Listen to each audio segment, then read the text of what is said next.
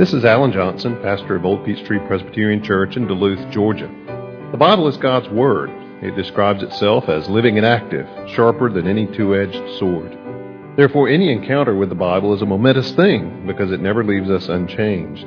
My prayer for you as you hear this message is that the Holy Spirit will use it in your life to inform your mind, to feed your soul, and to help you grow in your faith in Christ. Please turn with me in your Bibles to Jeremiah chapter 6. Look at verses 1 through 30. So we go through Jeremiah, at least to this point, you might be thinking, is the entire book about judgment? The answer is no. Only most of it is about judgment. You'll recall back in chapter 1, verse 10, where the Lord says to Jeremiah, See, I have set you this day over nations and over kingdoms to pluck up and to break down, to destroy and to overthrow, to build and to plant. Six things, only two of which are positive, the other four uh, are negative. And that really is kind of the, the, the pattern that we find in Jeremiah. It is a book announcing God's judgment, and yet it is a book that offers His grace as well. And so uh, keep that in mind as we go through uh, chapter 6. Flee for safety, O people of Benjamin, from the midst of Jerusalem. Blow the trumpet in Tekoa and raise a signal on Beth Haccherem, for disaster looms out of the north and great destruction. The lovely and delicately bred I will destroy, the daughter of Zion. Shepherds with their flocks shall come against her. They shall pitch their tents around her. They shall pasture each in his place. Prepare war against her. Arise and let us attack at noon. Woe to us, for the day declines, for the shadows of evening lengthen. Arise and let us attack by night and destroy her palaces. For thus says the Lord of hosts, Cut down her trees. Cast up a siege mound against Jerusalem. This is the city that must be punished. There is nothing but oppression within her. As a well keeps its water fresh, so she keeps fresh her evil. Violence and destruction are heard within her. Sickness and wounds are ever before me. Be warned, O Jerusalem, lest I turn from you in disgust, lest I make you a desolation, an uninhabited land. Thus says the Lord of hosts. They shall glean thoroughly as a vine the remnant of Israel, like a grape gatherer, pass your hand again over its branches. To whom shall I speak and give warning that they may hear? Behold, their ears are uncircumcised. They cannot listen. Behold, the word of the Lord is to them an object of scorn. They take no pleasure in it.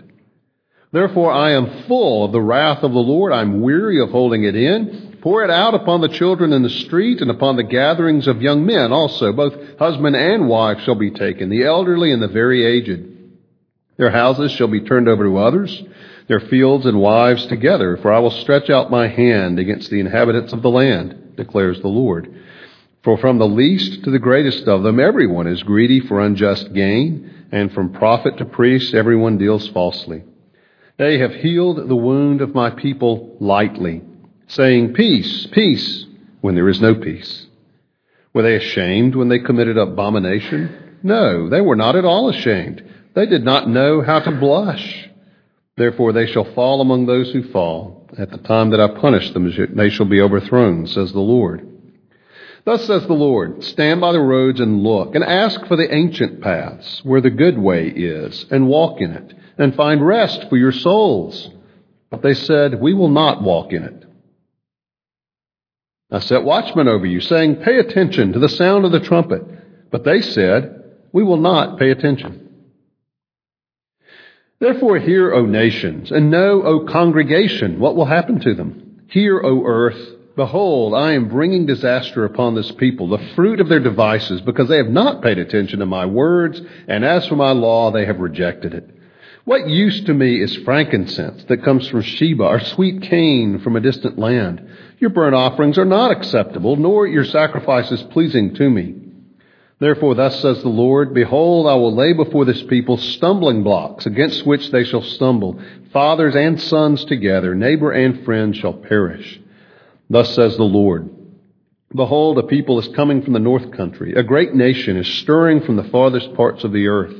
They lay hold on bow and javelin. They are cruel and have no mercy. The sound of them is like the roaring sea. They ride on horses, set in array as a man for battle. Against you, O daughter of Zion.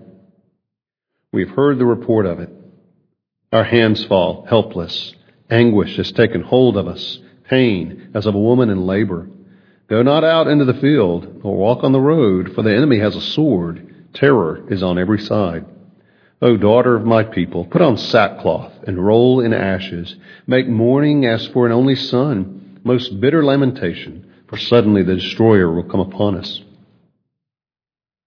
I've made you, talking to Jeremiah, a tester of metals among my people, that you may know and test their ways.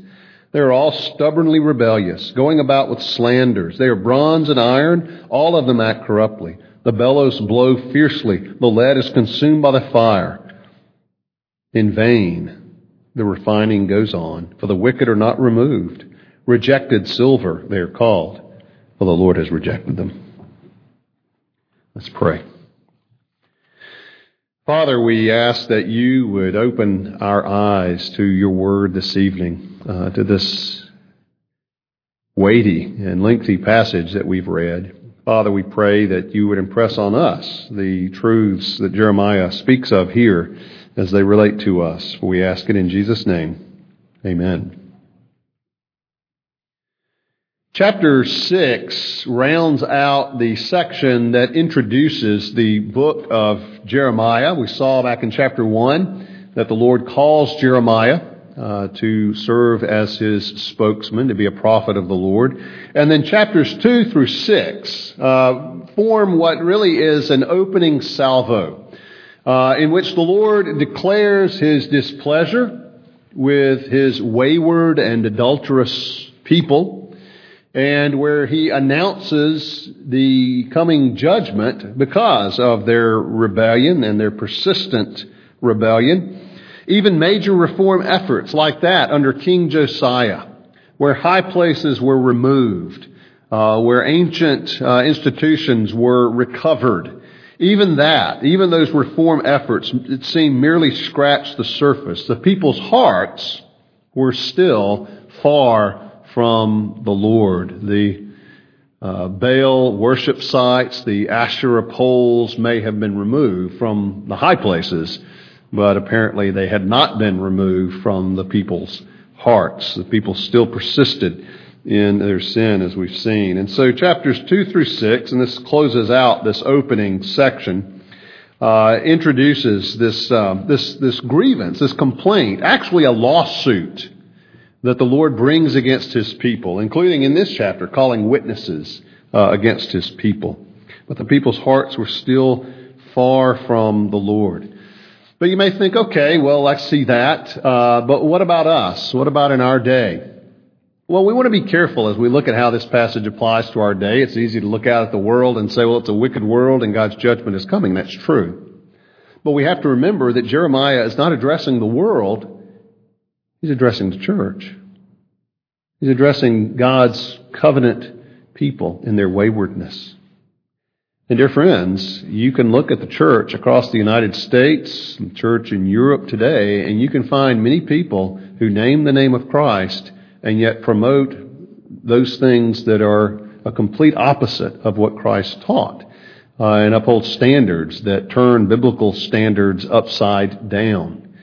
And uh, certainly God's word would come to those, but it also comes to us because our hearts, in many ways, are very similar to the hearts of those who lived in Jerusalem, the daughter of Zion, in Jeremiah's day. Uh, we know our own hearts, we know our own sin. And so what Jeremiah says here has to speak to us today as well. Well, the first thing that Jeremiah announces here, as he's been, uh, as he has been talking about in the chapters we've seen, is that judgment is coming. Judgment is coming upon Jerusalem. Even here, you get the sense that the door is still open a little bit, but not much.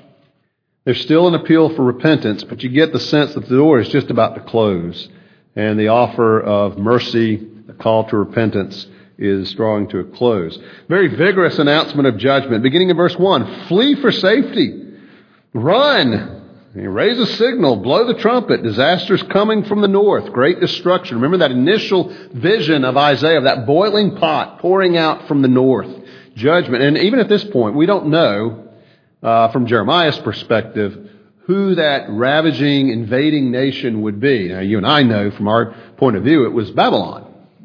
But it could have been Assyria. They, it's not named, but there is this threat that would be coming. And the Lord says, The lovely and delicately bred daughter of Zion I will destroy.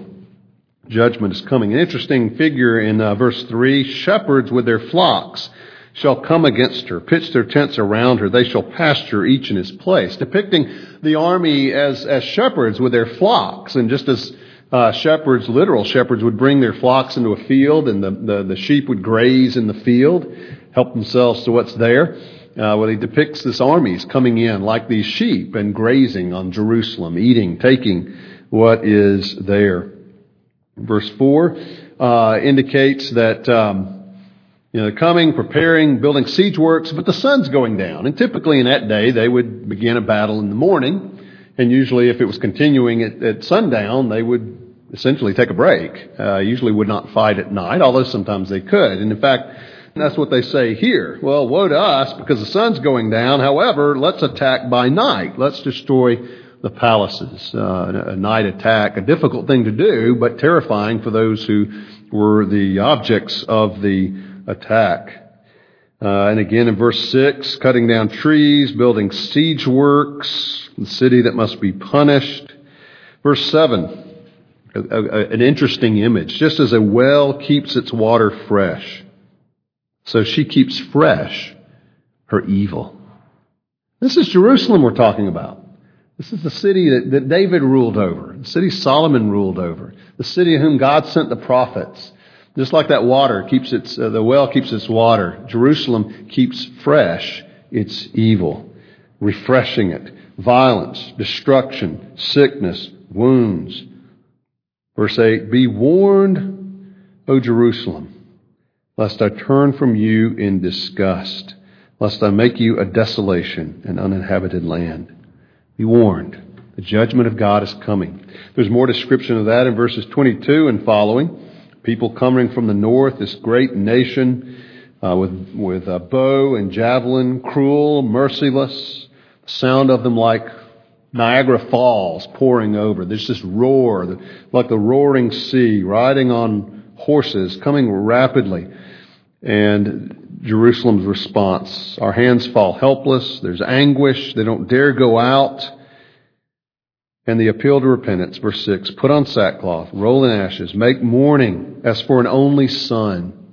Death of one's only son was a, a of any child, of course, was cause for, for sadness, but uh, in that day it was the son that was the economic hope for the future. The son was one's economic security for the future.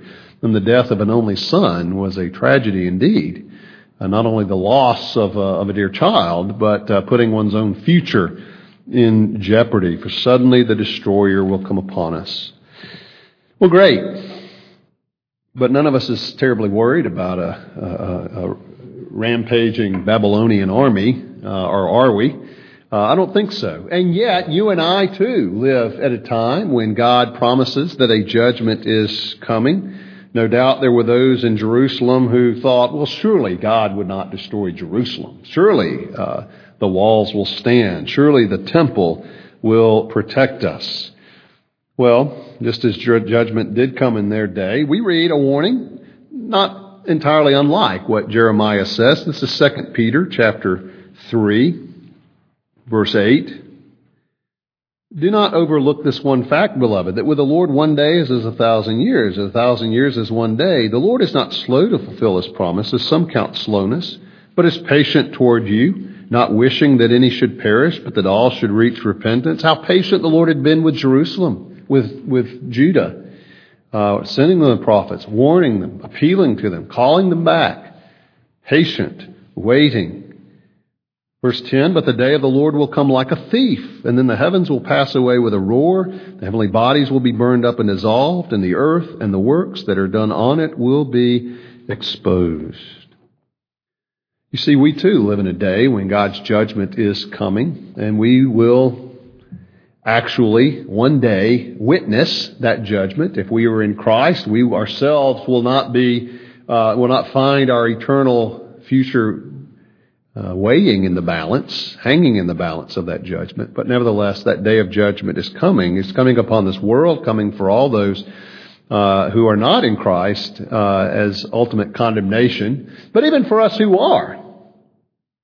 Even for us who take refuge in Christ, it will be a solemn and significant day indeed. And so that's the first thing that Jeremiah says here. Judgment, again, judgment is coming. And that's true for us. There is a day of judgment that is coming that Peter warns of. And there are those people who scoff and say, you know, where's the day, where's this coming he promised? Uh, every day follows after another and things are just going on like they always have. But just as with Jerusalem, so it will be with this world. The judgment of God is coming. Now, you would think that hearing this message, the patience of God, the appeals of the prophets, that there would be response. You'd be wrong. Because as this passage points out, it was met with a shrug. one thing, our hearts are hard. Look at verse 9. Our hearts are hard. There's a spiritual deafness here that's a result of that dead, hardened heart. Verse 9, thus says the Lord of hosts, they shall glean thoroughly as a vine the remnant of Israel, or possibly saying to, Jer- to Jeremiah, you shall glean, like a grape gatherer, pass your hand over its branches. To whom shall I speak and give warning that they may hear? Behold, their ears are uncircumcised, they cannot listen. Now that's an odd figure of speech, uh, anatomically nonsensical. Uh, but the point is not anatomy. The point is the spirit. And the, just as the, the circumcised heart that Deuteronomy speaks of was a heart that now was, was made clean and a heart for the Lord. Well, he's basically saying their ears are dead. Their ears have no spiritual life. Uh, they, they have not had their sin removed. They're, they're stopped up. They cannot listen. And not only that, the word of the Lord is to them an object of scorn. They take no pleasure in it. You see, their hearts are hard, and there's this deafness, this lack of receptivity to the Word of God. They scorn it, they take no pleasure in it. Dear friends, if you were a Christian, the Word of God should be something you hunger for, something that is precious to you, not something you can set aside, not something you have no interest in. Let others study it, let others read books about it, let others uh, read it or listen to, uh, to sermons or lessons on it. I'm not interested. No Christian can say that. If, if you say that, if that really is your heart attitude toward God's Word, listen to what Jer- uh, Jeremiah says to those who are under God's judgment. They take no pleasure in His Word.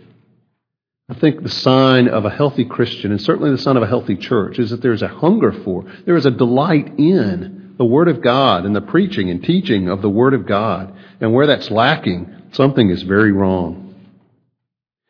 Our hearts are hard. It results in the spiritual deafness. We certainly see that in our own day. Those who scorn the Word of God, those who reject it as outdated, as old fashioned, as irrelevant. We see that in our day. But also, there are no exceptions. Uh, look at verse 11. He says, I'm full of wrath of the Lord. I'm, uh, Jeremiah says, I'm weary of holding it in. Pour it out upon the children, gatherings of young men, husband and wife, elderly, the very aged. You see, this is comprehensive.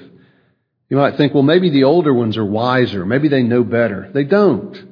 Maybe the younger ones and their enthusiasm for life would know better. They don't. The children, they're covered in this too. There, there's a deadness that just blankets every strata of society. Their houses will be turned over to others. I'll stretch out my hand against the inhabitants of the land. Verse 13, from the least to the greatest of them, everyone is greedy for unjust gain. From prophet to priest, everyone deals falsely. There's this spiritual deafness. It, it just permeates society. And having referred to the prophets and the priests, they provide only superficial answers. They've healed the wound of my people lightly, saying, Peace, peace, when there is no peace. Problem? What problem? Problem with the prophets and the priests. And we'll see this. We'll actually encounter people by name later in Jeremiah that are teaching these kinds of things that, that, that, that countered Jeremiah, that said, no, Jeremiah, you're wrong. You're just scaring people. Go away. We'll meet some of them in person by name. But for now, it's just enough to say, uh, Jeremiah says, they've healed the wound of my people lightly. Peace. Peace. Everything's okay. God's okay with us. We still have the worship going on. God really doesn't care how people live. God's not that particular. God's job is to forgive. God's a God of love. He just wants us to be happy. He wants us to do what we want to do. And there is no peace. In fact, God's anger was hanging over them, ready to fall. They're at home in sin. Remember this morning we were talking about that. A Christian cannot be at home in sin. Anyone who is comfortable living in his sin and yet claims faith in Christ is either lying or deceived. Unfortunately, our society doesn't make that distinction. We call people to Christ and too often affirm them in their faith when they show no evidence of a genuine conversion.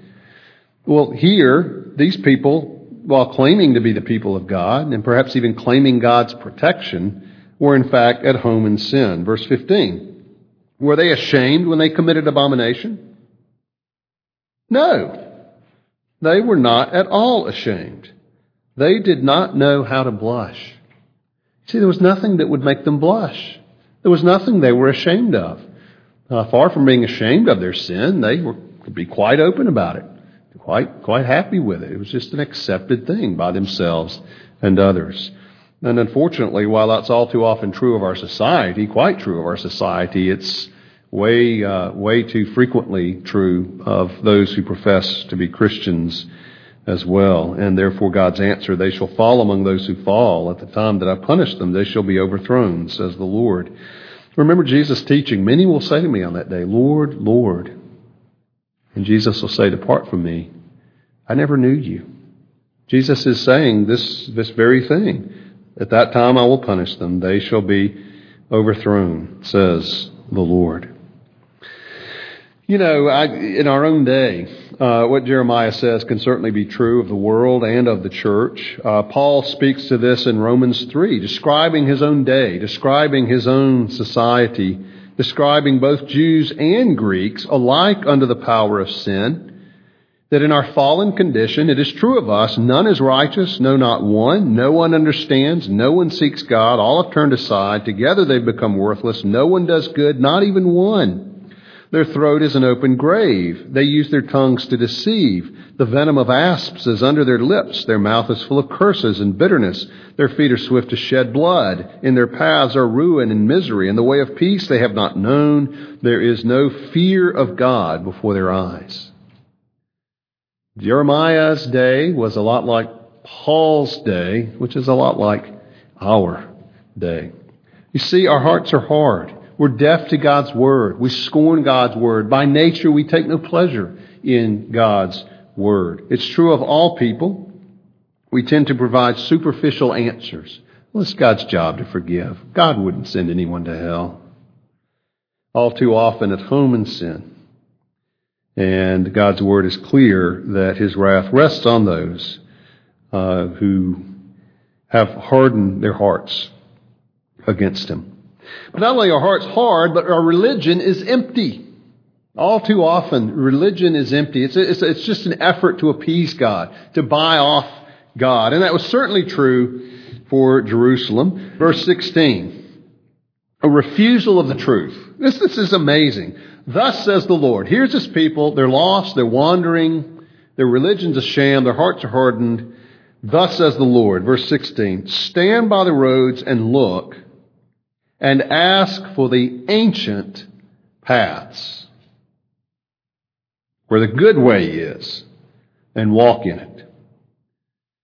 As you know, I am, uh, uh, fan is not the word. I appreciate the work of J.C. Ryle. Uh, Ryle has a book called Old Paths that the title is taken from this, from the King James. Uh, uh, ask for the old paths. And it's a book of uh, just uh, his teaching on basic doctrines of the Christian faith, kind of the foundational truths of the Christian faith, the old paths. Well, Jeremiah, speaking for the Lord, says, Ask for the old paths, the ancient paths, where the good way is. Now, he's not saying, uh, look, look, look to go back to the good old days. He's not pointing them back to some better time. Uh, Philip Ryken, in his sermons on Jeremiah, makes a, a good warning, uh, as, as, as Ecclesiastes 7 does. Don't say the old days were better. You know, there's that tendency as we get older to kind of look back with no doubt rose colored glasses as though somehow an earlier time in our life, or maybe an earlier time in history was better. If only we could go back to the 1950s when everybody in America was a Christian, right? Well, wrong. Uh, you know, we, we recently celebrated our, the Reformation Day. And, and rightly so. I, that's a great thing to bring to mind, uh, for, for us and for our children to be aware of. But while we celebrate it, we don't want to live there. I mean, the Reformation happened centuries ago. Don't we want another one? Wouldn't we like to see something happen like that in our own day? So Jeremiah is not saying we just need to set the clock back to a better day. He's saying we need to set our hearts back upon better truth. The truths of God. The, the, the old paths, the ancient paths, what God has revealed to you, His covenant with you, where the good way is, and walk in it. Go back to that truth on which you were founded, the truth of God, the grace of God, and find rest for your souls. What's the response? We will not walk in it. They refuse. Don't want those truths. Verse 17, I set watchmen over you, saying, Pay attention to the sound of the trumpet. They said, We won't pay attention. So uh, their religion is empty. They refuse the truth of God. They prefer their own lies and delusions to the truth of God.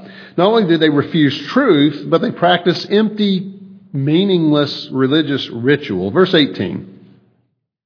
Therefore, hear, O nations, know, O congregation, what will happen to them. Hear, O earth, behold, I'm bringing disaster upon this people, the fruit of their devices, because they've not paid attention to my words. As for my law, they've rejected it. And so God says, verse 20, what use to me is frankincense that comes from Sheba, or sweet cane from a distant land? Your burnt offerings are not acceptable. Your sacrifices are not pleasing to me. Therefore, the Lord says, I will lay before this people stumbling blocks, and they will perish. You see, they reject this truth. They practice a religion that outwardly conformed to the rules, perhaps, but their hearts were not in it. And uh, they perhaps incorporated some elements of Baal worship and all of that, but at least we're also practicing that. God says, I can't stand it. I don't want it. I don't like it it doesn't mean anything to me. It reminds me of Isaiah 1. You know, the Lord says, quit bringing me meaningless sacrifices. Well, that's what they were doing. Hard hearts, empty religion, and then perhaps most dismaying, God's chastening fails. Now, I will tell you in my notes here, I have fails in quotation marks. Because God's work, anything God does, will not and cannot fail. In fact, God's purposes were being worked out. But I say fail in the sense that God has warned them, God has chastened them, God has disciplined them, and yet they have still persisted in their sin, all of which was part of a complex of God's purposes for them to bring judgment ultimately. And yet on the human level, God has brought all of this, and it is without effect. Look at verse 27. Tell you what, make it, uh, yeah, 27, because uh, 20, 22 through 26 was describing the invading army. But look at verse 27. An interesting description here for Jeremiah. God says to Jeremiah in verse 27, I have made you a tester of metals, an assayer, a tester of metals among my people, that you may know and test their ways. So just as Isaiah had been appointed, as we saw uh, before, to go throughout the city and look for a righteous person. God says to him now, you are, you are like a uh, metallurgist, and I want you to test the metal and perhaps refine the metal. And yet, this refining effort fails. Look at verse 28. They are all stubbornly rebellious, going about with slanders. They are bronze and iron. All of them act corruptly.